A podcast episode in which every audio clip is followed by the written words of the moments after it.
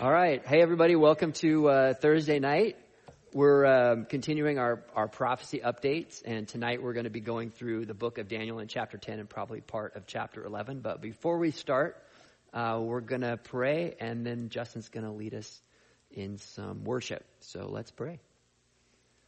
Father, thank you for a chance to gather together. And uh, Lord, wherever we're at tonight, whether we're seated here, um, in person or if there's folks online or maybe people listening to this later, Lord, thank you that you love us, that you're a good shepherd, that you're not a God of wrath toward us if we found our place with you, that Jesus, you have turned the wrath of the Father away and fully satisfied every, every debt that we could owe for things that we've done.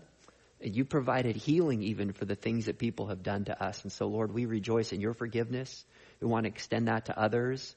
And tonight, as we sit, to be reminded that you are the God who is loving towards us, but also in charge of all of history. You're the Alpha and the Omega, the beginning and the end. There's not anything that's going to happen in my life, in the life of our country. When we look at the world around us and we hear, boy, wars and rumors of wars everywhere. You know, did these guys blow up a pipeline? Are these guys going to take over that country? Is there a coup? It, things look out of control, but it's so good to stop and sit at your feet and remember again, no, everything has been written in your book before anything came to be. So tonight, Lord, when we finish, may we be impressed with you again. May it be that we would find peace and trust in you. And may our eyes be lifted to you. Right now, you know the burdens we all carry, and as we get ready to express our worship to you in song, we pray for your spirit to lead us, and that this would be a sweet, fragrant offering to you. In Jesus' name, amen. All right, so uh, we're in the book of Daniel, chapter 10. Would you guys be willing to scoot up? I really would love it if you were closer. I'm going to ask questions, hopefully, and then you can answer them. I feel. Daniel chapter 10. So if you were here uh, when Chris did Daniel 9, you know that uh, the book of Daniel is filled with uh, man, there's, there's, there's no other book with the kind of prophecies that Daniel has, the kind of specificity, the timeline. Daniel chapter 9, uh, you know, sometimes called the backbone of Bible prophecy, covering uh, the kingdoms from the time of Daniel, starting with Babylon, all the way through the end of uh, history until, until Jesus comes back. And by the time we pick up Daniel chapter 10, we're starting the fourth of Daniel's visions. Um, Daniel is an old man when we get to this part. Uh, the kingdom of Babylon, the, remember that statue? Do you remember what the four kingdoms were in that statue that were listed? So the first, first one, go ahead, yeah. You had it? Babylon. Babylon's the first one, the head of gold, right? And then what was the second one? You said it, Robert. Persia, the Medes and the Persians, right, was the second one. And then the third kingdom was going to be Greece. Greece. And the fourth kingdom? Rome, right? And then the fifth kingdom is kind of an amalgamation. It's kind of the echoes of Rome. It's those feet of, of iron mixed with clay. Well, if you were using the, if you're using the statue as an outline, then you have Babylon, the head of gold, is now already fallen. By the time we pick up chapter 10, they're gone. And the Medes and the Persians have taken over, and Daniel's in his 80s. Now, none of us today that I see in our group here are in our 80s, but sometimes people that are older start to think maybe that they're, they're done that, you know, my time in service to the Lord and my contributions are over. And it's interesting that one of Daniel's most profound contributions happens when he's probably like 85ish, 86, maybe 87. So uh, for those of us that are, I'm at 47. I'm like, all right, Lord, how much time do I have left to be effective? You know, um, maybe a lot more than I think. So it's important that we not think we don't uh, we don't have stuff still to do. Um, let's pick it up in chapter 10. I'll pray again real fast and we'll dive in. Lord, uh, you know what you want to say to us. You know the things that are on the hearts of each of us that are listening tonight. And you said, I love this verse. You said when you sent the Holy Spirit that he would guide us into all truth and he'd remind us of the things that you taught us. So we want your word to be what you said it would be, sharper than any two-edged sword, getting to the thoughts and intentions of our own heart. So as we go through this, may your spirit teach us personally and edit, you know, the things that are in my mind to say. No one's come to hear me, I certainly hope we've come to hear from you. So speak to us through your word. Thanks for this awesome vision you gave to Daniel. Amen. Okay, so chapter 10, I'm reading from the NLT. Uh, if you've got a different one, I'll try to stop. There's some translation differences that are that might be worth pointing out or might be confusing. So chapter 10, verse 1, in the third year of the reign of King Cyrus. So King Cyrus is the dude who took over for Babylon after Babylon falls. This is probably around 538 BC. He's been in power for a couple years. Does anyone remember the thing that was so significant about the first year of Cyrus's reign? There's a, there's a prophecy that's given uh, by Jeremiah. Jeremiah says that there's going to be how many years of captivity? 70 years. That's right. 70 years. So when you, when you work, Yes, exactly. The prophecy was that, and listen, if you go back and you tie this stuff in from Isaiah, Isaiah, who's long dead, had predicted by name that a dude named Cyrus would issue this decree to go back. Like Bible prophecy is one of, I'll probably hit this a few times, one of God's biggest proofs for the validity of the Bible. Of saying that because nobody can predict the future, right? You know, you've got those people that are like, hey, you can call in on a 900 number and I'll talk to you. And, you know, I hit 56% of the time right. God is 100% of the time right. And he's the only being that can do it. And he says in his word, in Isaiah and other places like you guys, this is how you can tell that I'm different from all those other gods and people who make these claims. Because when I tell you something's going to happen, it does. In fact, let me show you this one. I'm going to predict the name of the guy who's going to send you back. His name will be Cyrus. And lo and behold, Cyrus comes on scene in his very first year, issues this decree and says, hey, you guys can go back and rebuild the temple. And please pray for me. It's kind of interesting. You wonder how all that went down. If you want to tie some things together in your brain, Nehemiah, remember, was the cupbearer to the king. He's working for Cyrus. And you've got Daniel still floating around in the kingdom. Right here we see that when Cyrus is around. And you kind of wonder if those guys, Daniel being a high guy in the kingdom, went up to Cyrus and said, Hey, you know, interesting, Cyrus. It's nice to meet you. I'm Daniel. I used to work for the king of Babylon. Predicted the fall of Babylon, by the way. Also, I've got some other things you might want to look at. Here's a little scroll. Have you ever read Isaiah? Look at right here. And I wonder if Cyrus is like, Oh man, whoa. He named me? Yeah. Oh man, there I am. You know, he's like, man, I better get on this. Like this God's something. Would you please? Yeah, rebuild that temple and pray for me. Any God that can call me out by name. I just think it's so cool to see those things come together. So here's Daniel now. He's in the third year of Cyrus, but the, the people have started that journey back in about two years before this. So depending on the dating of this, that when they left, we know the decree went out in his first year, and we don't know if the people left right away during that first year or if it took a little time to, you know, sell your stuff, get ready to travel back to what at that time was essentially a decimated land. You know, it wasn't like jumping out of here and moving to Idaho or Texas or something like that. It was like you're moving to the middle of nowhere where there's no facilities you're going to rebuild, kind of like maybe our ancestors coming out west. So it may have taken some time. And if it was the later date, then it would more likely have been that the temple hadn't been rebuilt. It took about 20 years after they got there for that to happen. But the first thing they did when they got there was re- rebuild the altar and started those sacrifices. And they started that in the fall. So if we're looking at this uh, timeline, Daniel's probably, I'm guessing, there's some debate. It could be a year and some months or a few months. I think it's a few months after the sacrifices had restarted back in Jerusalem. But Daniel is still in Babylon. So, just to set the stage for it, it's about 538. Anyway, in the, in the third year of the reign of King Cyrus of Persia, Daniel, also known as Belteshazzar, that was the name he picked up from, the, um, from before, had another vision. He understood that the vision concerned events certain to happen in the future. Or you might have the vision was true. It's that idea of, yes, this is going to happen. Times of war and great hardship. When the vision came to me, I, Daniel, had been in mourning for three whole weeks. All that time I had eaten no rich food, no meat or wine had crossed my lips, and I used no fragrant lotion, or you might have ointments or oils there. So he even gave up essential oils during this period of time. That's really interesting. You know, three weeks had passed. Now I don't know if you know Daniel. If Daniel hadn't been washing himself or anything, maybe other people around him were also in mourning during that time. Like Daniel, you you really smell, bro. You need to use some lotions. These are just things that I think about. You don't have to go with that. Now, uh, one little comment here. Sometimes people refer to this as a fast. Uh, just to be clear, in the Bible, the word fast denotes the absence of eating food in each case. Now, it doesn't mean that you can't do things of self-discipline or like us today, sometimes we'll say, you know, for a week of prayer and fasting, hey, I'm going to give up social media, or I'm not going to watch TV or something. Those are valid because the point of fasting is to draw near to God, to reclaim time to, to press into Him. But strictly speaking, biblically, the word fast denotes not eating food.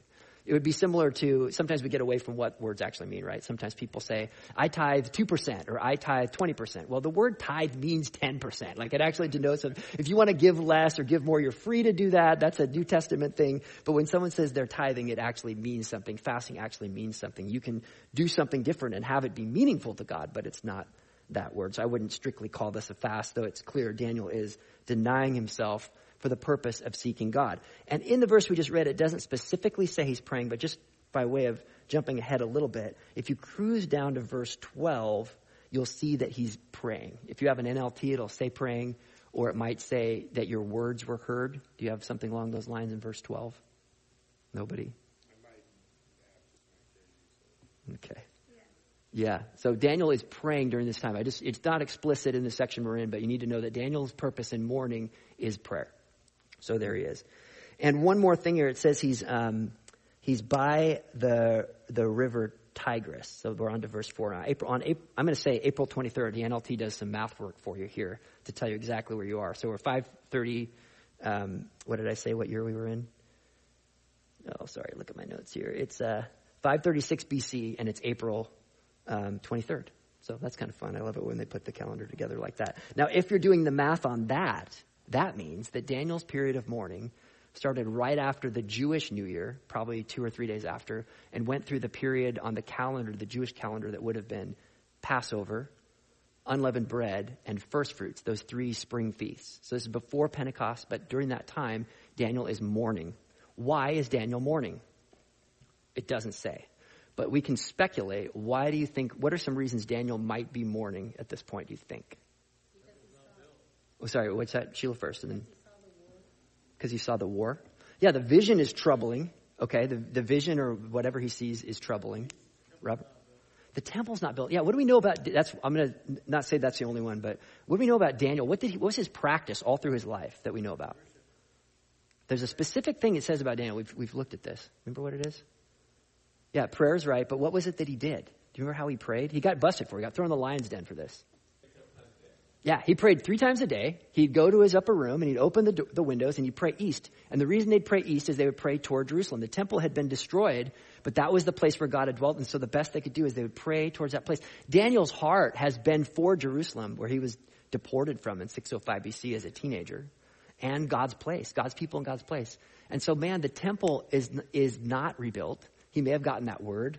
If you look at Ezra chapter 4, if you want to write these down, you can look at it later. The first five verses of Ezra 4 and verse 24 detail this whole political operation that was, it's not far from our day. There were lobbyists back then, and they're working against the construction of the temple. You know, they get there and they're like, hey, we want to help you rebuild. And they're like, you don't have anything to do with us. And so those guys send messengers back and hire lobbyists, and there's a whole, you know, political situation going down. Maybe Daniel's mourning over the fact that the temple has been stalled in the rebuilding process. Maybe he's mourning. What's another reason he could be mourning? So the, the temple's not rebuilt. What else? The city wall still down. Yeah, Jerusalem still lies in ruins. Where do you think Daniel would like to have been? Yeah, yeah. Here's Daniel, his whole life, you know, wanting God's place to be rebuilt. Even being the one to, to recognize that prophecy in Jeremiah in chapter 9, start praying for that to happen. Seeing the people go and not going with them. Have you ever been in that place where you wanted to be part of something that God was doing and he said no? Yeah, I think most of us, if you've been a Christian for a while, I don't think that's uncommon. Boy, what do you do when the Lord doesn't let you participate in something that's good? I mean, it was right that they went back, right? You know, the guy I, with a classic story I think of, I'm reading Luke right now, is uh, uh, there's a story where Jesus says yes two or three times, and then he says no. And it's the story of him when he goes to see the demoniac. Do you guys remember this? Mm-hmm. So he goes across to, to the other side of the Sea of Galilee and he runs into this dude who's possessed by a ton of demons. And he's just crazy. No one can restrain him. And Jesus delivers him from the demons. Remember what the demons say? They're like, Have you come to torment us before the time? I always love that the demons are scared of Jesus. Like, he hasn't done anything. He just showed up and they're like, Don't destroy us. If you ever are scared of spiritual things, which are real, we'll see it in this chapter. Like, Jesus is just, just shows up and they're like, Please. And so they beg him, Can we go in the pigs? So into the pigs they go, and we have pigs in space. You know, they fly off into the, off the cliff. And the pigs ask Jesus permission. Could we please go into the pigs so you don't destroy us? And Jesus says, yes. He gives them permission.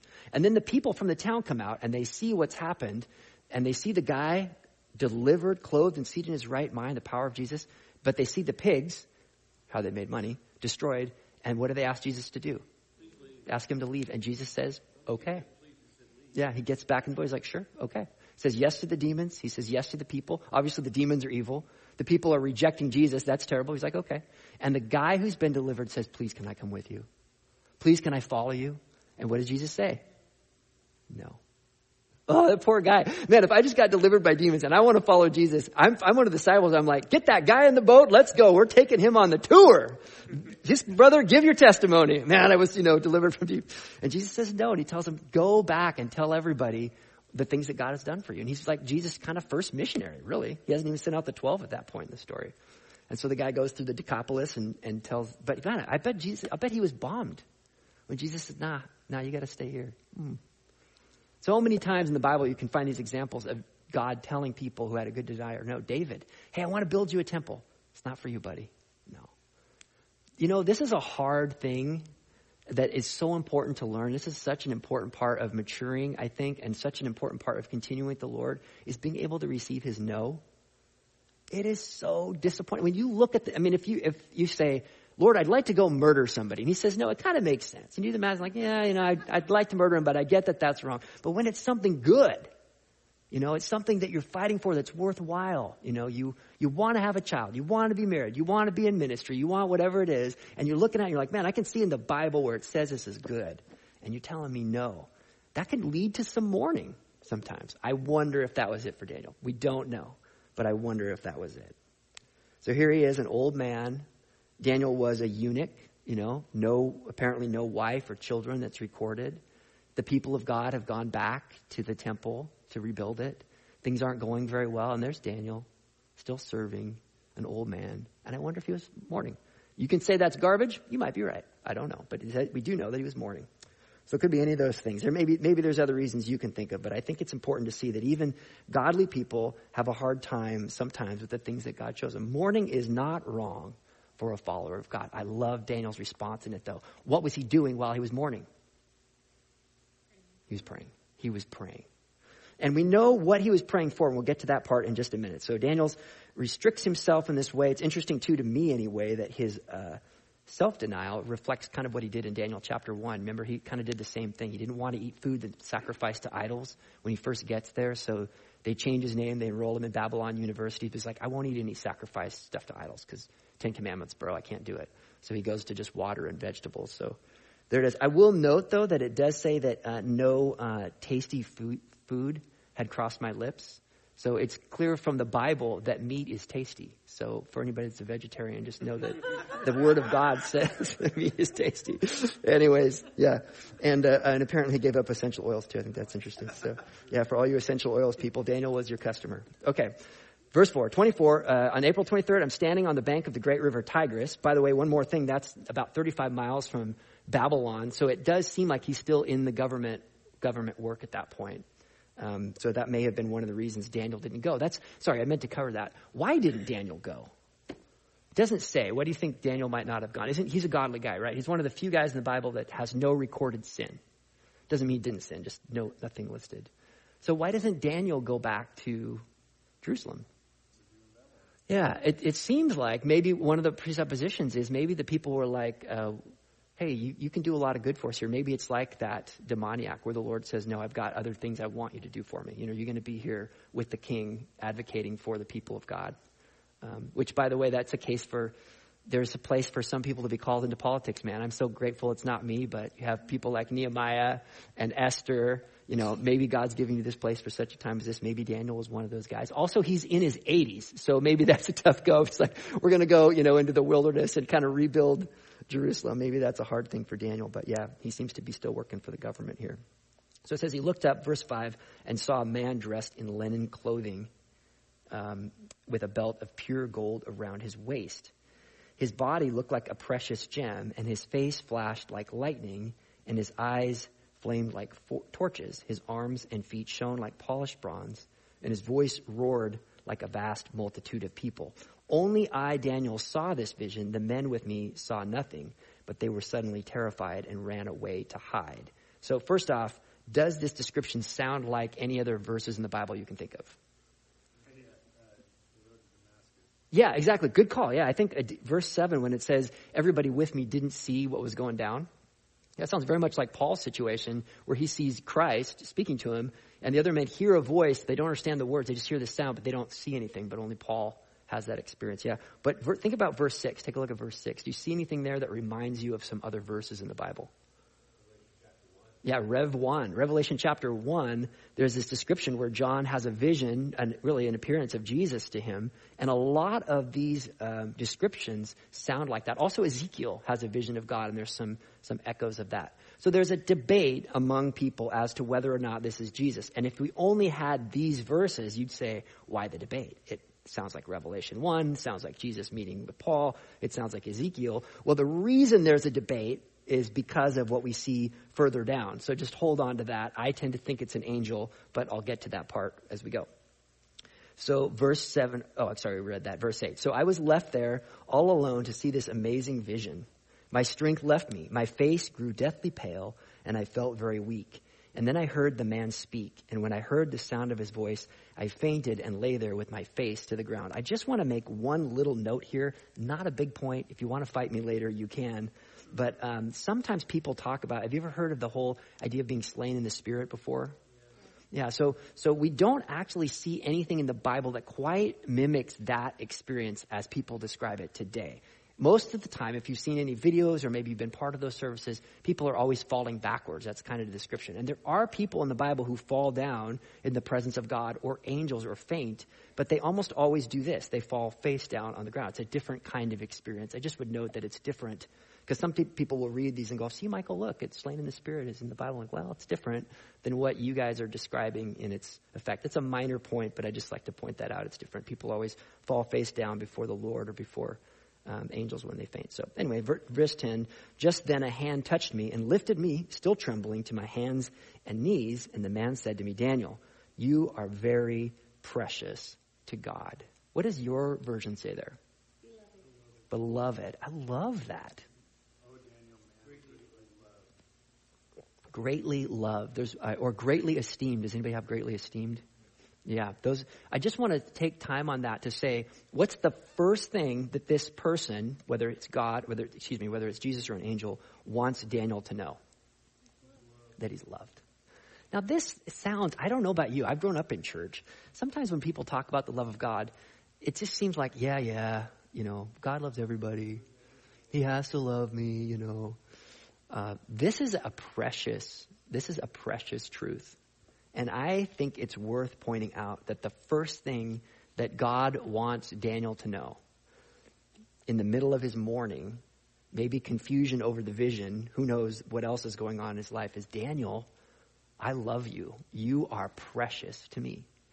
And it's easy also for me to look at the story and go, well, of course he loved Daniel. Of course, Daniel was precious to him. Daniel has no recorded sin, you know. What a faithful guy, you know. He's in Babylon and he doesn't deny the Lord, you know. He won't eat the king's meat. He goes in the lions. And of course, God loves Daniel. But if you want to do a fun study when you go home tonight, or you can do it while you're sitting there, pull out your Bible app or open a website. Blue Letter Bible's great. And do a quick search on the word beloved and see how many times that comes up, especially in the New Testament, that applies to Jackson and Marnie and Jeff and Sheila and Robert and Dylan and me. You guys, we are precious to God. Now, that's not just a doctrinal thing. This is supposed to be something that is animating and moving to us. I would argue, um, and boy, I sound like I'm preaching this like I know, this is an issue in my life. I have a deep problem receiving. If you ask me, do you believe that God loves you, Michael, say, oh, absolutely. Let me give you 18 verses on that right now. But if you ask me, do you really believe that? Like, do you walk around during the day feeling, believing like God loves you? I will say, no way. I am pretty sure that I am such a screw up, and He's mostly like, man, what am I going to do with you? You know? Does anybody identify with this? God says these things to us. He says these things to us because He knows that we're like that. He knows that we're like that. Now, you, I'm allow, allow me some imagination. Again, if you're Daniel and you're thinking like, if he's mourning over where he's at in life and thinking like, man, why can't I be in Jerusalem? Why do I got to be stuck here, childless, wifeless, far from the things of God? Daniel, I love you. I see you. Man highly esteemed by heaven. Listen, listen to what Paul writes. And I love the NLT on this, so I'm going to use it um, from Ephesians chapter 3. You might flip over there to Ephesians chapter 3. I want you to see this verse and maybe block it out. Maybe stick it on your mirror. I have some verses that I keep on the dashboard of my car. Maybe you want to stick this up there. Ephesians chapter 3, verses 18 and 19. This is an excerpt from Paul's prayer for the Ephesians. When Paul prayed for them, he's like, oh man, I want some things for your life. This is what Paul really wanted for them. This is right at the end of his doctrinal section before he pivots to these practical things. Here's how I pray. Verse 18, and may you have the power to understand, as all God's people should, how wide, how long, how high, and how deep his love is. He's like, here's the thing I wish you guys could get. I wish you could get how much God loves you. Some people rail against that. They're like, you know, if we just tell people God loves them, they'll just go and live any way they want. We need to get them to really fear the Lord. And the fear of the Lord is important and a good thing, of course. But no, the, the, the primary motive, the thing that God wants us to know that Paul prayed that he's like, oh, I wish you could get this, is that God loves you, that he thinks you're great. He enjoys you. You are precious to him. Listen to part of why Paul thought that was important. Look at 19. This is the gist for me. May you experience the love of God, or may you know, do you, do you have, may you know the love of God? So the word know, there is this gnosis, it's this kind of full knowing kind of, yeah, it's a kind of knowledge that is an experiential knowledge. So it's not just you, it says I love you, but someone's like, I get it. Oh, God really does love me. So that's why the NLT says, may you experience the love of Christ, though it's too great to fully understand. That means you cannot overestimate God's love for you. You couldn't think, I'm not sure, I think maybe I think too much of God's love. You can't do that. It's beyond your ability to fully understand. When you think you've gone too far, you have further to go in understanding how much God loves you. Here's why. Then, when you, when you experience God's love, then you will be made complete with all the fullness of life and power that comes from God. The key to maturing and growing in our lives is understanding God's love for us. Now, let's think about this for a minute. I know I'm belaboring this point, but I think this is a really big deal. Why does that matter? How, how does love, think about, uh, for me, a lot of times when I get difficult truths in the Bible that are hard for me to wrap my brain around, I try to recontextualize them into relationships like husbands and wives or parents and children, because those are two relationships God says parallel his with us. So when you, have you ever been in love? Okay. What happened when you felt like that other person really loves me? Well, yes, okay, but yeah, tell me what that looked like. Yes, so you're absolutely right. You love them back. You feel at peace and free. Is that there's those weird, you know, when you see someone they're in love and and they're just they have this weird, they're just rolling through life different. Like you're not sure they're fully picking up all the things that are happening around them. Like the building's on fire and they're just kind of cruising. Like they just go through life a little different when they're pretty sure that they're loved. How else? Cast out fear. That's good. Perfect love cast out fear. Great verse. Yeah, love gives us security one of the things I love at our church, and um, this sounds like I'm bragging, maybe I am a little bit. I love, God's given us a billion children, as you know. You've been here. And I love that I think our kids, especially when they've been around, start to feel really safe and valued. It's important to me. Now, I'm not saying everyone here is safe. You know, I hope you'll still watch your kids. Sometimes I see kids and I haven't seen a parent with them in a while. I'm like, please watch your kids. I don't know everybody here. But I love that our kids start to feel like I'm important and people care about me. And they just feel really secure. They're just like, I'm going to go grab that ball. I'm going to march in here and grab a donut. I think I'm taking a water today. I'm going up to that guy and asking him if he'll give me money for camp because they feel secure. They know that they're loved. That's so great. Don't you want that for all children?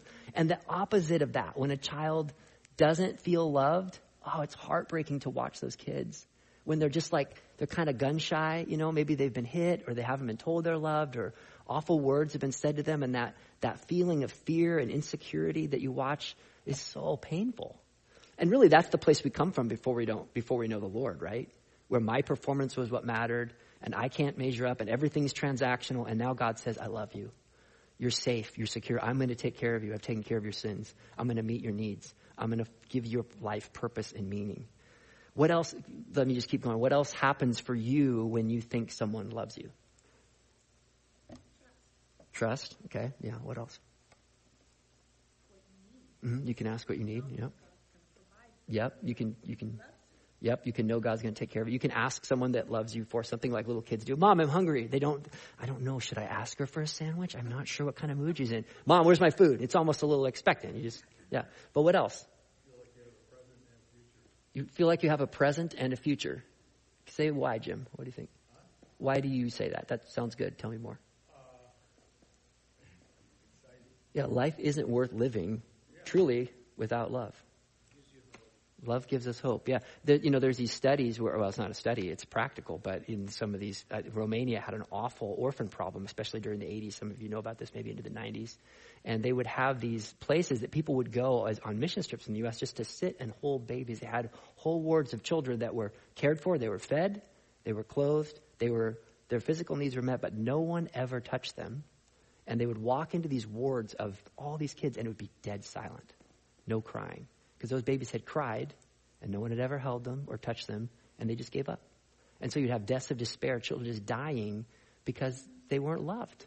Love is, yeah, okay, that's awful. You guys were loved. One more thing though, I really want to get to this. What happens for you towards the person when you trust that they love you? What do you do? You love, how? Talk to me about that. What's that look like? Yes, we want to love others the way God loves you. Jeff, what'd you say? You want to please them. Yeah, you are looking for ways to please him. Man, if you've ever had a kid and that you that you love, I don't have children, but my, my nieces or nephews, man, I want to know what they want and what they like, and the idea that I could give them a gift that they'd enjoy or take them on an experience that they thought was fun, isn't that just go right to your heart? Or Everything you do, you start your whole life starts to be animated by that relationship. You think, man, what can I do to make this better or make their day better or help them?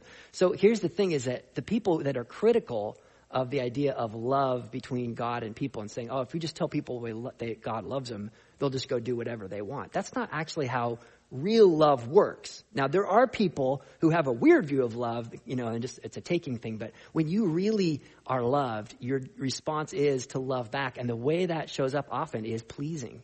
You want to please those people. And so God then has a relationship with us where we'll want to please Him. When you realize you're secure, that you have a future, that all of your life can matter, that your needs are going to be met, that God is going to provide for you and all those things, you think, hey, I want to please this guy. He's, he's amazing. So I just want to spend time on that. God's first word to Daniel was, I want you to know I love you.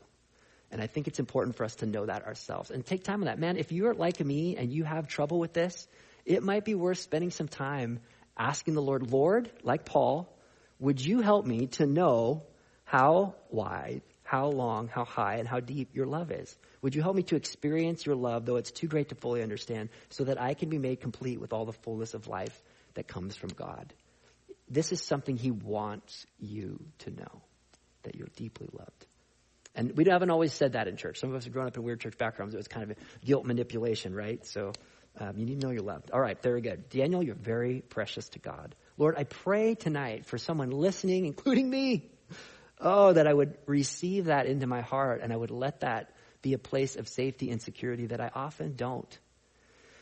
Forgive me for living to um, measure up to my own standards or to please people or just living in fear how, how much it must break your heart when we who, you know, that you would love us so much to give up your own life for us and then for us to uh, sort of go back to works as a way of trying to to be enough for you or something it must be heartbreaking. So, Lord, please let us know your love that we could be made mature and complete. Amen. All right, on we go. So he says this to Daniel, and then he says, So listen carefully to what I have to say to you. We're in verse 11. Stand up, for I have been sent to you. And when he said this to me, I stood up, still trembling. Then he said, Don't be afraid, Daniel. Since the first day you began to pray for understanding and to humble yourself before your God, your request has been heard in heaven. So when did Daniel's prayer get answered? Day one. Yeah. Now, he was mourning for how long? And when did this uh, messenger from God come to him? Yeah, it took him to the end of 21 days. It's at the end of that mourning period, I know those 21 days. But the angel's like, hey, by the way, God heard your prayer first day, sent the message. Now, if I'm Daniel, I'm like, I have questions. Why did it take 21 days for God's answer to come? You guys, this is one of the most fascinating sections in the whole Bible. It's so cool. Watch this. And I have come in answer to your prayer. Verse 13. But for 21 days, the spirit prince of the kingdom of Persia blocked my way. The what? The spirit prince of the kingdom. Hold on. Who is the spirit prince of the kingdom of Persia? Now, yours probably just says the prince of Persia, maybe? Of that? Okay, so this is not, because you can read and you're like, oh, that's talking about an earthly guy. But could a spiritual being be opposed by a physical person? No. Yeah, I mean, right? Have you, any of you guys ever wrestled a, an angel? Nope, probably not. not yeah, not knowingly. Yeah, exactly. Yeah, no fair enough. That's true. We do have the angel of the Lord, uh, uh, a unique experience where Jacob wrestles with uh, with the Lord. But yeah, the, the idea here is that it's a um, it's a spirit being, a demon, um, that has something to do with the kingdom of Persia. Now, there's a the Bible really doesn't give us a lot of detail on these things, so we got to be really careful here. I, you know, in our church, one of our desires is always to say everything the Bible says, but not say more than the Bible says. Now, we can speculate. We can say, well, maybe it means this, but if you think of a mountain you know, nice hard ground you can walk on, coming down to a lake, and that lake is frozen and covered with snow. You know, you got to be really careful where you walk once you get out of the ice because it can feel fine, but once you fall through, people die. So you, we try to, the, the word of God is like that nice, firm ground you can stand on. And then when you get to the edge, you're like, well, maybe it means this. You get some people who start writing books and they get weird doctrines and they're all the way like out in the middle of the lake. And then someone falls through and they die. And I'm not joking because you see people spiritually ruined by like stuff that just can't be supported by scripture. It might be true. We don't know. So always come back and stand there. So I'm going to talk about what we can see and what we know. And you're going to have lots of questions just like me. And I'll just say, man, speculate, look into it, but be really careful going down this road because people get weird about it. But here's what we know. Number one, there is a spirit prince of the kingdom of Persia, or there certainly was. What does this tell us? Well, it tells us that demons have apparently territories or areas that they're in charge of. Yeah, and if we'll, we'll, get to Ephesians 6 in a minute. Ephesians 6 says that we don't wrestle, 612, if you keep notes, against flesh and blood, but against powers and principalities. And so it seems like demons are organized in some fashion into both areas that they look after and also into some kind of a hierarchy. We don't have a lot about that. That's why I say people get into some really weird things we are trying to say Apollyon's this level and this guy's that thing. And like, I don't know. I just know that the Bible does indicate that there's guys who are in charge of areas and have some sort of authority and power. And by the way, when you see that, and we're gonna, he's gonna mention later on here that there's another one, uh, the, for, who represents Greece or who fights for Greece. And then he's going to talk about Michael the archangel and how Michael the archangel stands for Israel. And so you have these this interesting power play going on. And then you start thinking about just the world today. Like, is there a is there like a demon over the area of like Russia or Ukraine or, you know, in places in Europe? Again, this is now I'm on the ice. This is Michael on the ice. I don't know. I've got zero verses that say that. I'm just saying, well, if there's demons in charge of various areas, is that going down? And is there spiritual conflict that's, uh, you know, happening behind some of what we're watching on the world stage? I don't know. It's totally possible, but we don't know. But we do know that that was the case here. And so could it be? Yes, it seems possible. We, so Daniel's prayer was answered on day one, but there was a 21 delay, and it was due to what? The fight. The spiritual battle. Opposition, Dylan said. That's a good word. Listen, when I have prayer that I've offered up, and I'm pretty sure it's according to God's will, have you ever had prayer that was long and unanswered? Nobody everybody's like, hey, dude, mine get answered right away. No, man, everybody's got prayer almost if you if you've done any praying that, that takes a while. Now, why does God delay in answering prayer? We don't always know. But we do know some reasons, one of which is before us here, that sometimes there's spiritual opposition to that answer coming. I say this because often for me the, the danger in delayed prayer is to think that two two problems. One is I'm not good enough, that's why God's not answering, right? If I was a better Christian, God would answer my prayers. Anybody ever thought that? Okay. The other one is like maybe God's not really that good. Maybe he just doesn't love me like he said he did. Maybe he yeah, maybe I didn't pray right. So it's either my fault or it's God's fault. Well, there's a third possibility. There's a couple of third possibilities, actually. I guess that makes three or four. But I guess I'd say there's a third category that has nothing to do with God's intention and has nothing to do with me, and it could have to do with a lot of other things. It could have it could have something to do with spiritual opposition. So the, the, the key, the key thing to note here is Daniel persevered through that. Like he didn't give up at day three and say, fine, I'm having some meat. God's not answering my prayer anyway. He like kept pushing through. And again, I'm reading Luke right now, so that's just where I'm at. But yeah, it could be. Well, I think it says that the mourning starts, uh, that this is a part of that mourning. It seems like the, he was mourning and this was a part of that. But certainly he was mourning during that time. Probably didn't help. Does that make sense? 21 days. Yeah, it was on the 20. Yeah. Yeah. So, um, yeah, but on the first day, his, thing is, is, is, his prayer goes up as he's mourning, and then the Lord sends the answer, and there's a delay. Um, the other, other possibilities that are worth noting is sometimes there's a delay because God has a perfect answer, but there's a perfect time for that answer. So, uh, yeah, can you think of some examples in the Bible of people that wanted something that was good and there was a delay?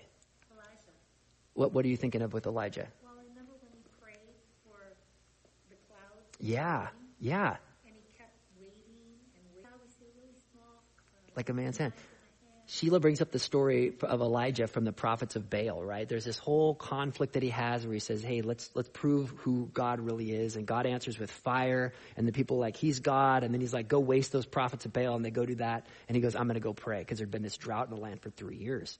And so now he's praying, and he prays, and he sends his servant, "Go look and see if there's any rain coming." If you go to Israel, we go to this mountain; it's super cool, and you can look out and look at the Mediterranean. That's where he's looking, like to the west. Is there any rain coming? And you know, here we're like, people pray for rain.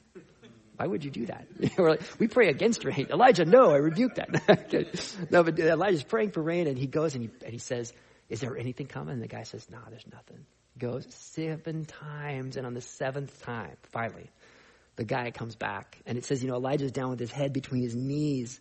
And James 5 says this, if you go back and read it, it's super cool. James 5, 16 and 17, I'll read it to you. Love this verse, so challenging to me. The earnest prayer of a righteous person has great power and produces wonderful results. Elijah was a human as we are, or your tradition would, your tr- translation would say with a nature like ours. James's point is Elijah was not a super Christian. He was not a super saint. Elijah was a man like you and me, a human like you and me.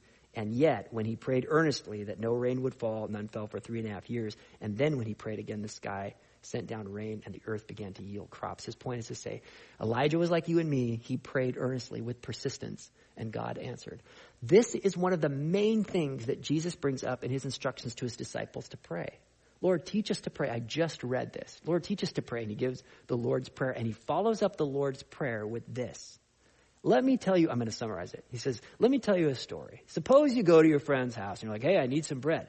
But it's late at night and homeboy's already in bed with his wife and kids. Now that sounds weird to us because why would you do that? It's not co-sleeping, but back then you probably had just one big bed. And you know how it is when you get a, a little kid to sleep? And you're like, don't move. I'm not moving. Because if I do anything, my child will wake up and no one's going to sleep the rest of the night. And so the guy's knocking on the door. He's like, bro, bro, I need some prayer. He's like, go away. Everybody's in bed and I'm not waking up my kid. And he's like, but if you just keep knocking, eventually the guy's going to like, I'm getting out of bed and answering. And he says, because of your shameless persistence, just to get the guy to shut up and leave him alone. So the, Jesus tells another story about the unrighteous judge and the widow. But his main point in this is say, be persistent. Be persistent and pray. Daniel's such a good example of that. For 21 days, he doesn't give up. Guys, if there's been delay, whether it's because of spiritual opposition, whether because God's got a good plan that he hasn't unfolded yet. Think of Abraham and Sarah. Man, Elizabeth and Zachariah. Remember what the angel says to Zach when he shows up in the temple? God has heard your prayer. I bet Zach had quit praying a long time ago. He's an old man at that point, you know? Oh, I love those stories. One more for you and then we'll move on. I know we're belaboring this, but I think this is a totally important application from Daniel chapter 10. In Acts chapter 16, Paul's been sent out, and we just covered this a few weeks ago at church. Um, this is chapter 16, verse 9. Paul and Silas, who've been sent out as missionaries to tell people about Jesus, that's literally their job and their mission from God, traveled through the whole area of Phrygia and Galatia because the Holy Spirit prevented them from preaching the word in the province of Asia at that time. What? The Holy Spirit said, don't preach the gospel? At that time, yes.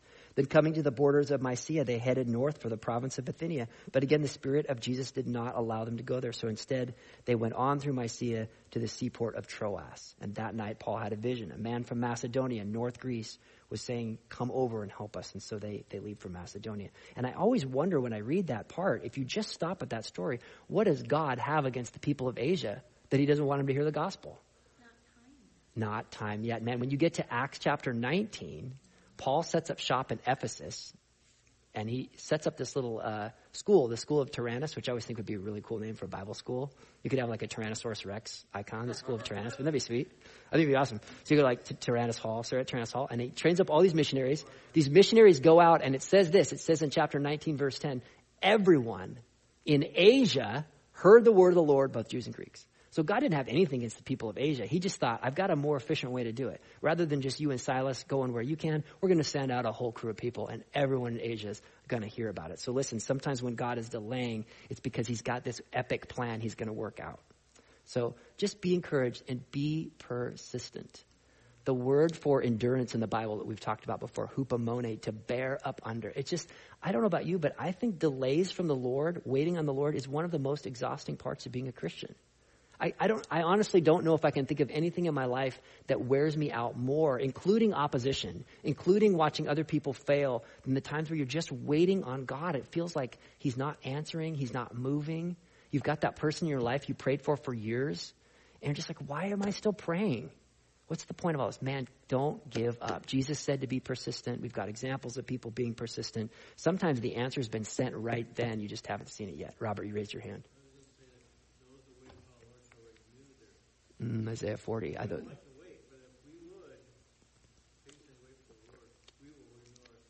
those who wait on the Lord will renew their strength. They'll rise up on wings like eagles. They'll run and not get tired. Just for the people watching. So, well, we'll see if we get down to uh, chapter 11 here. Guys, let's be persistent. Do you have something that you can think of that you know you're supposed to keep praying for, that you're tempted to? Hear from the Lord tonight. Keep going. You're loved. It's not going to be in vain. Your labor in the Lord is not in vain. Okay, so uh, back to the spirit prince situation. So we got the spirit prince, right? And he's opposed the guy, and um, we're on verse 13. Then Michael, one of the archangels, midway through, or Michael, your prince. What do you have there? You have a different translation. What's it say? Verse 13. Because he says, I've been opposed by the prince of Persia, and then Michael showed up. What does it say? One of the chief princes, right? So just another thing on the, the notion of hierarchy within the angelic world or the spiritual world. If you want to write in the book of Jude uh, and look at this later, there's a crazy story that Jude drops about uh, Michael and Satan disputing over the body of Moses. Don't ask me why they were disputing over the body of Moses, but they certainly were because that's what Jude says. And here's what he says about um, Michael. Um, verse 9, but Michael, one of the mighty angels, or the, the traditional translation is Michael the archangel. I would just add here that there's only one archangel mentioned in the Bible. It's Michael. They don't say archangels. So it seems like Michael is sort of at the head of the angelic kingdom. Uh, obviously, Jesus rules over all those things, but he may be the chief of the angels. Uh, just and, and so if you're thinking of it, this is sometimes important for people. Sometimes people mistake the idea that the devil or Satan is the opposite uh, pole to Jesus. And that's not true. Satan would very much like to be considered on that level, but he's not. You know, when you get to Revelation, it's time for him to be bound. They just send one angel to bind him. If anything, in terms of hierarchy, he probably has a parallel position. Yeah, exactly. Optimus Prime, Megatron. He has. He's probably in terms of hierarchy. He's if the enemy is running the kingdom of darkness, about a third of the angels falling, right? Then you probably have Michael overseeing uh, the the good angelic kingdom. He's the archangel there. So so Michael shows up to help this angel and apparently holds off the, the, the, dude from Persia so this guy can go deliver his, his message to, to Daniel. So Michael comes and helped him, and I left him there with the spirit prince of the kingdom of Persia. Now I'm here to explain what will happen to your people in the future. This is the purpose for the vision. The purpose is to explain what will happen to the people of God in the future. Future to Daniel. For this vision concerns a time yet to come. While he was speaking to me, I looked down at the ground. I'm in verse 15 unable to say a word. The one who looked like a man touched my lips. I opened my mouth and began to speak, and I said to the one standing in front of me, I'm filled with anguish because of the vision I've seen, my Lord, and I'm very weak. How can someone like me, your servant, talk to you, my Lord? My strength is gone, and I can hardly breathe. Now, I'll just pause here to make one more point. The reason that I don't think this man is um, the same as Jesus is why. So the guy who's been talking with, with Daniel just got done saying, hey, you know, the word was sent as soon as he got prayed. 21 days went by, and now I'm here. And the reason I'm here is Michael showed up to help me. Jesus don't need no help from anybody. So now the way people resolve that is they say, well, maybe it's two different people. Maybe the, the guy we see in 10.6 is Jesus because the descriptions match Revelation and Ezekiel. And now there's another angel that shows up later, possible. That doesn't read that way to me personally, so as you will. But we do know this, Jesus does not need help. Also, um, yeah, well, I'll leave that there for now. So Jesus doesn't need help.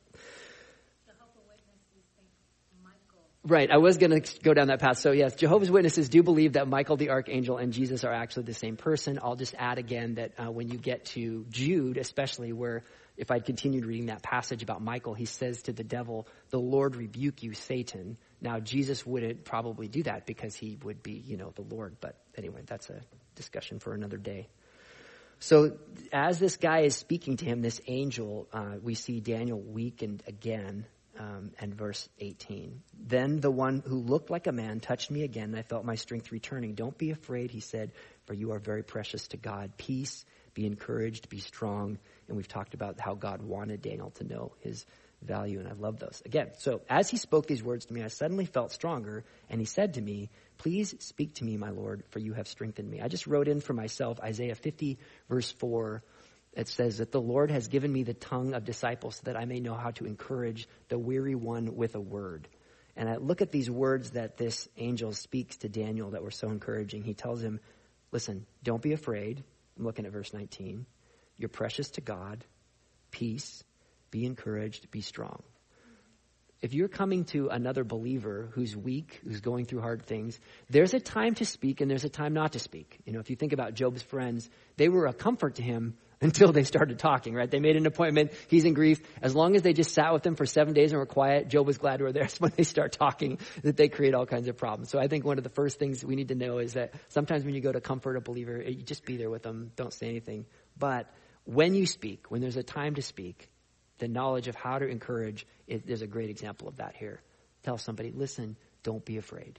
Sometimes folks are so scared of circumstances in their life. You can say, don't be afraid. I believe the Lord's going to come through for you in this. You can say you're precious to God. Somebody who's really sinned in some profound way, they've, they've even disappointed themselves, to say, oh, you're precious to God. Jesus died for that sin. You belong to Him. Peace. Be still. Be encouraged. Be strong. These are good words to encourage people. So sometimes folks come in. Our one of the, our big problems as Christians, I do this too, is uh, have you ever been in a meeting where there's prayer requests being given? How many times have you heard the prayer request given and then three different pieces of advice? You know what you should do? uh, I was asking for prayer. well, I've got this idea. You know, when my cousin did, now there's a time for advice. I'm not saying that's bad, but when we're asking for prayer or when somebody's weak, maybe, maybe don't lead with advice. Ask the Lord, am I supposed to give advice? What they need is to be brought to the Lord, reminded who He is. Sheila, what are you, you going to say? One of the things that I know what she did For those of you that, that can't hear, Sheila was making the point to say, when I get somewhere and I don't know what to say, I've asked the Lord, I don't want to say anything unless you tell me what to say and then say that. Right on. Yeah, Sheila's got, if you want to hear it after, there's a great story of, of ministry opportunity. Sheila's got, the Lord's got you in. Yeah. We've all had those experiences where the Lord wants me to go and I don't want to go. Yeah. Yeah, that's right. Yes, there's a time to be silent, Sheila. May the Lord give you wisdom on that. Okay, we're almost done with chapter 10. Maybe that's as far as we'll get tonight. And then he says, Please speak to me, Lord, for you've strengthened me. I like that Daniel says, Continue now, I've got strength. You've spoken to me what I needed to hear. So, verse 20, the, the angel replies, Do you not, do you know why I have come? And I love this part. This reads so cool to me. Soon I must return to fight against the spirit prince of the kingdom of Persia. And after that, the spirit prince of the kingdom of Greece will come. Meanwhile, I will tell you what's written in the book of truth. No one helps me against these spirit princes except Michael, your spirit prince. And I've been standing beside Michael to support and strengthen him since the first year of the reign of Darius the Mede. So I just like it. He's like, here's the deal. I'm going to tell you what's going to go down. And then I'm going to go back and fight some more with that guy. Also, there's another one coming. It's almost like a couple, it looks, it reads to me kind of like, did anybody ever watch professional wrestling back in the day? like, and in a minute, I'm going to go in and I'm going to open up. A, it's just like, it's my own imagination, but the angel just doesn't seem intimidated. He's like, it's on in a little bit. But before I go, I'm going to give you, I'm going to tell you some stuff. So that's kind of where we, um, where we get. So we'll get into a little bit of, of chapter 11 here. Um, so verse 11, chapter 11, verse 1 or 2 in your Bible, it's divided differently maybe. Now then, I will reveal the truth to you. Three more Persian kings will reign to be succeeded by a fourth, far richer than the others. He will use his wealth to stir up everyone to fight against the kingdom of Greece. Now, this is, uh, of course, future to Daniel. So he's in the, the reign of the very first Persian king, Cyrus. It seems like when he says three more Persian kings will come and then one more, he's talking about four more Persian kings. Does that make sense? Right? After Cyrus. So he's not counting Cyrus, four more to come. And that fourth king would go against the kingdom of Greece. Now, this is a big deal because at this point in history, Greece was not a big deal. It was just this little podunky kingdom over there that no one was paying attention to. But God is calling out specifically, once again, the rise of that third kingdom that would follow. And if you think about that, that image that Daniel had prophesied about. So this fourth king was Xerxes, right? You've probably seen him portrayed in movies. Um, it's likely some there's some speculation that he was the same king that Esther was married to. It may be that the events of chapter one of Esther, where he's having this massive party for like a year, was his way of gathering. Um, Xerxes was a very powerful, very wealthy king of planning the um, adventure against Greece, which goes badly. He's defeated in that war, and from then on, Persia begins its decline until, continuing on to verse 3, then a mighty king will arise to power who will rule with great authority and accomplish everything he sets out to do. But at the height of his power, his kingdom will be broken apart and divided into four parts. And that's exactly what happened. Greece, excuse me, uh, Persia began to decline with Xerxes' defeat, and Alexander the Great arises in Greece and conquers the world with crazy rapidity. The dude just like wins everything. He's just like guy. He's he's the literal goat. In fact, I think that's how he's portrayed in the Bible. Right? You have the goat that's cruising along. So is that right? I have to go back and look at Daniel now. I may have might have said the wrong one, but anyways, Daniel or excuse me, Alexander the Great conquers everything, everything he sets out to do. Verse three. But at the height of his power, his kingdom will be broken apart and divided into four parts. Alexander the Great dies at about age 32. Uh, I think Josephus note is that he dies in a, getting a fever after a drinking party in Babylon, like stays out too late or something and without enough clothes on and gets a fever and dies. And his generals get the kingdom because Alexander the Great had three potential heirs, a brother who was kind of crazy and a, a, son who was born after he died. So the lady was already pregnant, right? And uh, in the course of the ensuing succession, there was there was conflict, and all of the potential heirs to Alexander died, and they split it up among the four generals. Two of which, the kingdoms that come from those two, are kind of what follows the rest of Daniel chapter 11. So I'm going to move really quickly through. We might be able to do this. Um, here's what I want to do. Daniel 11 is one of those chapters. Like I say, the Bible is so clear in its prophecy. It's so accurate, detailing the conflict between the two of these kings who they'll call the king of the north and the king of the south. Um, and by the way, the king of the north and the king of the south in relation to Israel. If we had our Middle East map up here, you'd have the Mediterranean Sea, little Israel right here, and then the kingdom of what's called Syria. If you think of modern Syria, was bigger in those days, and Egypt in the in the south. And so, as those kings had conflict, what's stuck in the middle? Israel. So they just got hammered back and forth while while the war took place between these two kings. And so that the, but the details are so specific that even skeptics acknowledge the accuracy of Daniel chapter 11. So I'll say a little bit more about that when we get to the end. So they divided into four parts, goes to these different kings. Uh, verses 5 through 20 is his first chunk. Um, the king of the south will increase in power. Okay, let me read verse 4. Sorry, I didn't finish it. Uh, so it's divided into four parts. It will not be ruled by the king's descendants, nor will the kingdom hold the authority it once had, for his empire will be uprooted and given to others. The king of the south will increase in power. This is the Ptolemies from history, if you know that name, the, the Ptolemies. Um, and they ruled Egypt. One will increase in power, but one of his own officials will become more powerful than he and will rule his kingdom with great strength. So this is where the king of the north is actually going to come from this guy that worked for the Ptolemies for a while, and this is the kingdom of the Seleucids from history. So you have the Seleucids in the north and the Ptolemies in the south, if that's helpful to you.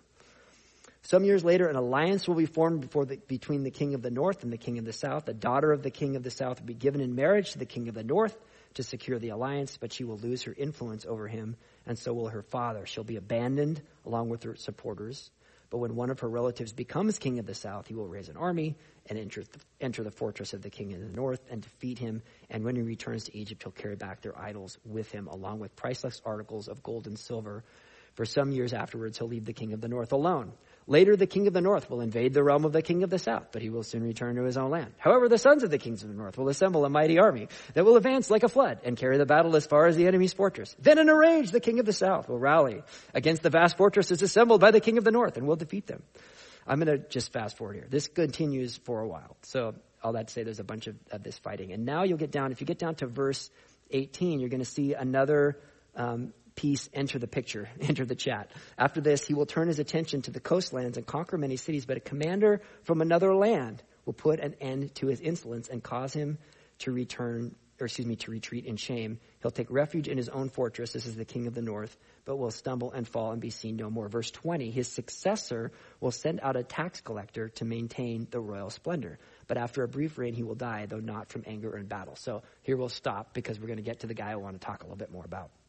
So this dude sends out this, this tax collector, forget his name, it starts with an H, and there's betrayal involved, and this guy gets murdered, that or poisoned. That's the suspicion. We don't know for sure, but it appears that the guy was poisoned. 21, this guy's going to come to power. Now there's a guy named Antiochus the fourth, I think. Um, he's going to give himself the title of Antiochus Epiphanes. And he's away, and I can't remember what kingdom. I, it might even have been in, in Greece at that time. And uh, he comes to power, fills in that vacuum, has some people murdered along the way.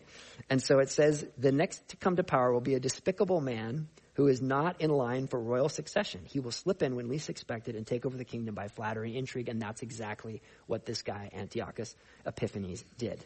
Before him, great armies will be swept away, including a covenant prince. He actually winds up um, supplanting the high priest in um, in Israel. Basically, sells the office things had gotten so corrupt in Israel that a dude was like, I would really like to be high priest. And Antiochus was like, okay, cool. And the guy's like, I'll give you all this money. And so he kicks out that legit high priest and installs his like fake guy. So things had gotten wonky. With deceitful promises, he'll make various alliances. He will become strong despite having only a handful of followers. And without warning, he'll enter the richest areas of his land and then he will distribute among his followers the plunder and wealth of the rich. He's a real mover and shaker politically, using influence and wealth to get what he wants, just like he did with that high priest. He'll plot the overthrow of strongholds, but this will last for only a short while. And then he'll stir up his courage, raise a great army against the king of the south. So he's coming down for Egypt. The king of the south will go to battle with a mighty army, but to no avail, for there will be plots against him. His own household will cause his downfall. His army will be swept away, and many killed. Seeking nothing but each other's harm, these kings will plot against each other at the conference tables. They come together to try for this peace treaty, but everybody's lying to each other, trying to manipulate the situation, and it doesn't work out. Attempting to deceive each other, but it will make no difference, for the end will come at the appointed time.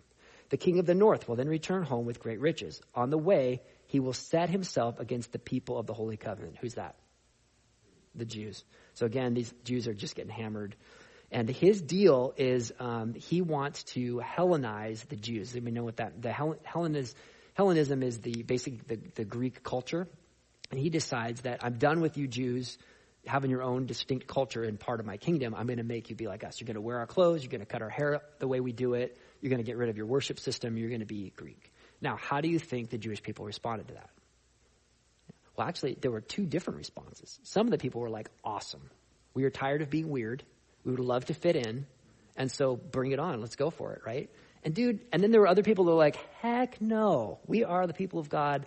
We're distinct and we're not gonna, we're not gonna take it anymore, right? So, boy, that, I think that actually rings true today, where you see the world, you know, what is, what is, the, what does the Bible say to us? Don't let the world squeeze you into its mold. Don't be conformed to this world, Paul writes to the Romans. But you see some Christians where, and maybe you feel that pull in you sometimes to just, I'm sick of standing out. You know, I believe that marriage is just between a man and one man, one woman for one lifetime, and everybody's giving me grief about this. And I think that, you know, God created them male and female, and everybody's giving me grief about this. And it's like, I'm tired of standing out. Can I just kind of duck and cover? And there's that part of us that can, can really feel that way. I believe that Jesus is the only way to have your sins forgiven, to be reconciled to God. That's so narrow. Why don't you believe in more than one way? So I think, you know, when you read this, you can, you can feel for the people of Israel as they're getting run over and I think it's good for us to realize that, man, that's a, a temptation to watch for. I wonder if that's part of the reason that God gave this prophecy to Daniel to give to his people, that they would know ahead of time that this was coming, that they could prepare for it, that they could make up their mind to say, when the world presses in on me and says, conform, I need to know that that's coming and decide I won't do it. And I think that's a word that's a word for us today. Yeah, she mentions bowing to the music in Babylon. The world is always trying to squeeze us into its mold. Let's not be people that get taken in by that. We don't have to be jerks or fight anybody, but just, just be true to our God. And there certainly were people that were at that time as well. Verse 29 Then at the appointed time, he will once again invade the south. We're almost done for tonight. But this time the result will be different. Verse 30 For warships from the western coastlines, we mentioned that commander earlier, will scare him off, and he will withdraw and return home. Let's just pause there for a second. These warships from the western coastlands, or do you have from Cyprus? What do you have there, verse 30? From where? Kittim. Mm-hmm. Anybody else? These are the Roman, Rome has now risen, right? This is our fourth kingdom in Daniel's uh, panorama. And Rome is starting to come on scene. And the king of the south, that would be the Egyptian people, Ptolemies, had made this alliance with Rome. And Rome comes, steps in, and handles business with Antiochus. And this, the famous story that I heard in this, this sounds so cool, is once he'd been defeated, the Roman commander comes to him and says, Here's the deal, Antiochus. You have a choice to make. You can either become a vassal state of Rome, you know, you can work for us. If you think of like Putin right now, like you can either become one of part of the Russia deal, or you can um, let us just wipe you out and take everything you have. And here's the thing: you have to make a decision before you leave this circle. And he drew in the sand around Antiochus, the circle. I know, right? You're like, whoa! I want to watch that DVD. Yeah, exactly. Line in the sand. Uh, or I guess now nobody watches DVDs. I want to stream that show. So, anyway, yeah. This, so this is where Rome enters the chat for real. And Antiochus has just gotten his business handed to him, and so he heads back. But watch what happens. Um, but he will vent his anger against the people of the Holy Covenant and reward those who forsake the covenant. So he goes back and he's like, I want you to be done, like I say, being Jewish. We're going to change all this stuff. His army will take over the temple fortress 31, pollute the sanctuary, and put to stop the daily sacrifices and set up the sacrilegious object that causes des- desecration. What's your translation have there? Verse 31. Yeah, no, what is that? Who quotes that verse? Who quotes it? No? I mean, you're talking about that, but who? Somebody quotes this. Come on. Jesus quotes it in Matthew 24. Jesus says, Hey, when you see what was spoken of by the prophet Daniel standing in the holy place, the abomination of desolation, right? So he, Jesus references this verse. Now, keep in mind, Antiochus Epiphanes is a couple hundred years before Jesus. And Antiochus goes into the temple, puts a stop to the daily sacrifices. Remember, he says, You guys are going to be done with your Jewishness. We're going to make you all Greeks. Here's what he does. Dude, this is so gross. He sets up a statue of Zeus in the temple, takes a pig, sacrifices it on the altar, and takes the blood and the juices of that sacrificed pig and sprinkles it over the whole temple setup. So now, how do you think the, the true Jewish people responded to this? Totally. I mean, this is the most defiling, this is the abomination of desolation. How dare you go into the holy place of God and do this awful thing? And so from here you see if the name the Maccabees means anything to you, and there's a couple apocryphal books, first and second Maccabees, that detail the revolt led by Judas Maccabeus and his descendants and family to fight against this Hellenic um, this Hellenization of their people. And it's a, obviously a brutal war. And the, the numbers, if you go and research this through history of Jewish people that, that Antiochus sold off into slavery, murdered, or imprisoned is substantial. He just waged war against the Jewish people. It was very much the kind of thing that we read about. It sort of um, echoes this, and I'll stop in just a moment, I promise. But um, the kind of persecution that we may see much more of when the Antichrist is on scene. But I want to make this point. This is important. If if Antiochus was 200 years ish before Jesus, and he did this, and Jesus says, when you see the abomination of desolation standing in the holy place, is Jesus talking about something that happened in the past or something that's going to happen in the future? In the future. Matthew 24 is a future looking text. So Jesus makes the point that some of what's in chapter 11, even though there's been an antecedent, that is something that's happened in history that looks like that, that there's a future fulfillment of that yet to happen. That's important into the way that we read this whole chapter. So, 32, with flattery, he'll win over those who violated the covenant. And I love the last part of verse 32. Would you look at it? Maybe block this out. But the people who know their God will be strong and resist him. The Maccabees. Guys, this goes back to that. I think this is such a good verse for us. Who are the people that stand up and resist him? What's the con, what is the characteristic of the people who resist the, the, the powers of darkness at that time? It's not what it says. Boldness is true, but it's not what it says. What's it say? The people who know their God. The, the people who have a relationship with God that's intimate. Guys, if you are wanting to stand in an evil day, if you're wanting to stand, if we're wanting to stand up the right way for things, we need to be people who have a deep relationship with Jesus. Press into Him.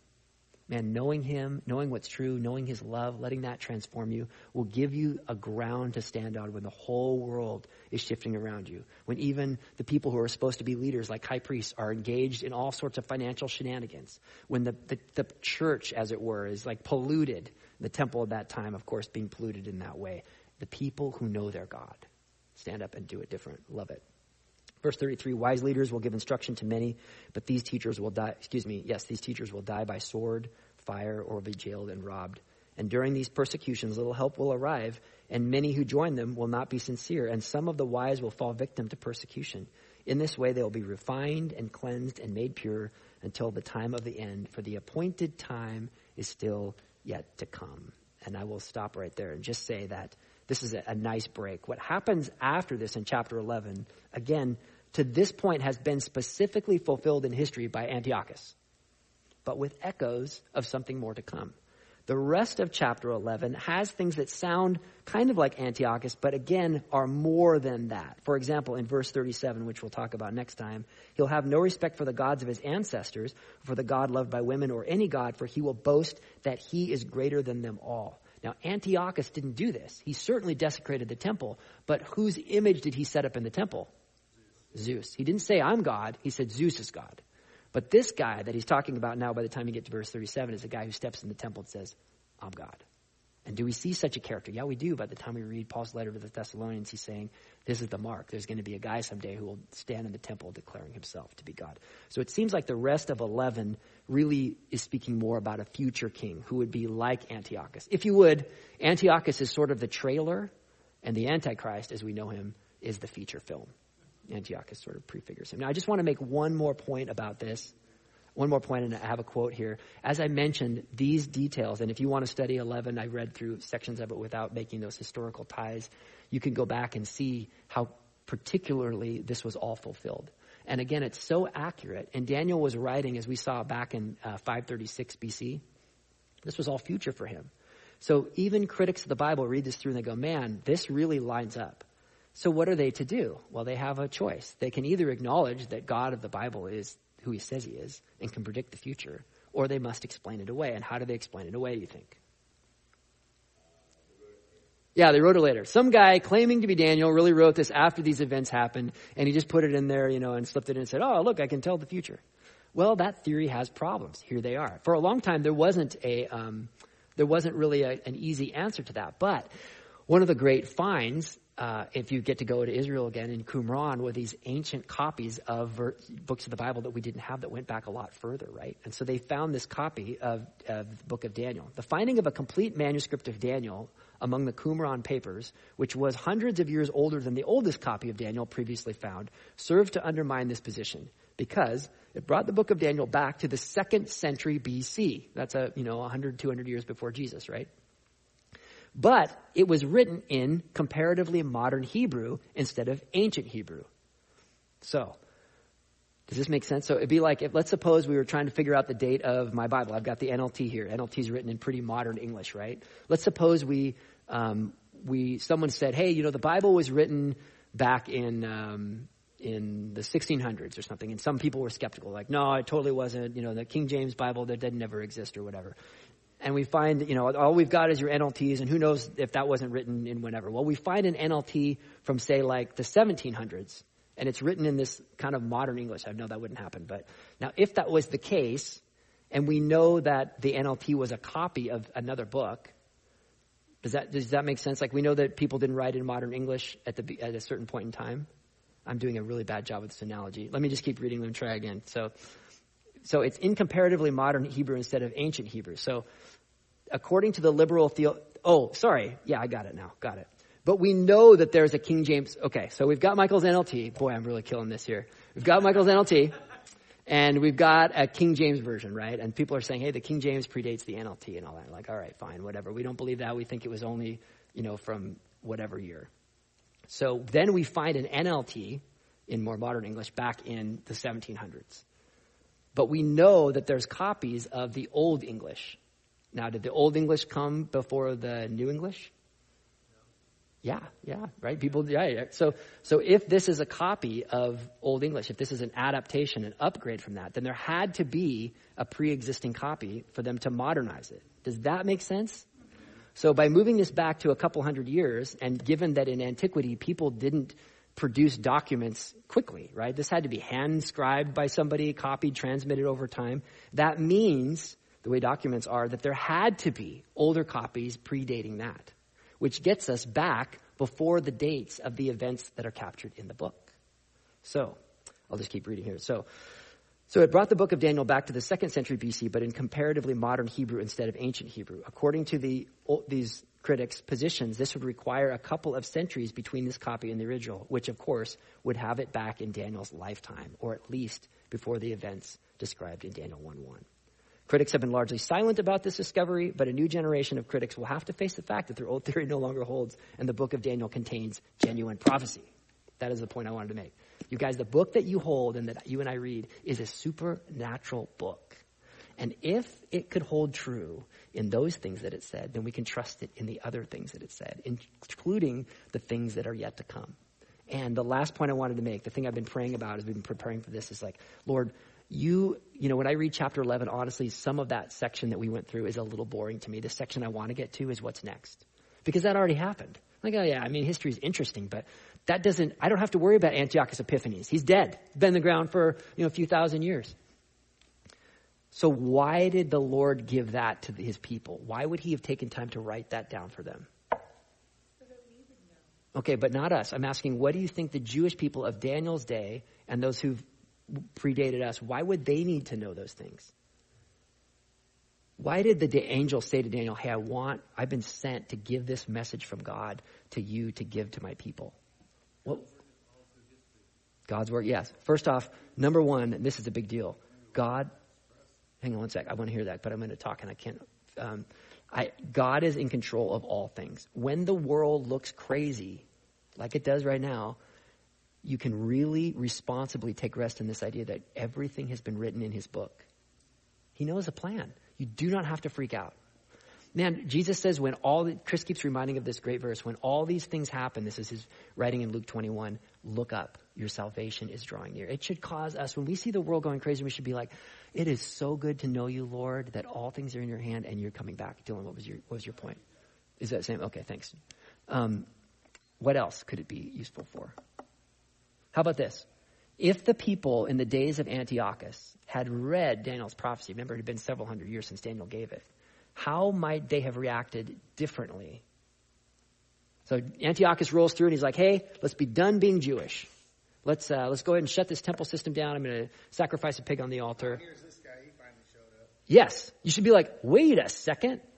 I've read about this guy. It doesn't end well for him not joining that team. The people who know their God display strength and takes action. I know what I'm supposed to do. Man, you guys, people who get away from God's word are unmoored.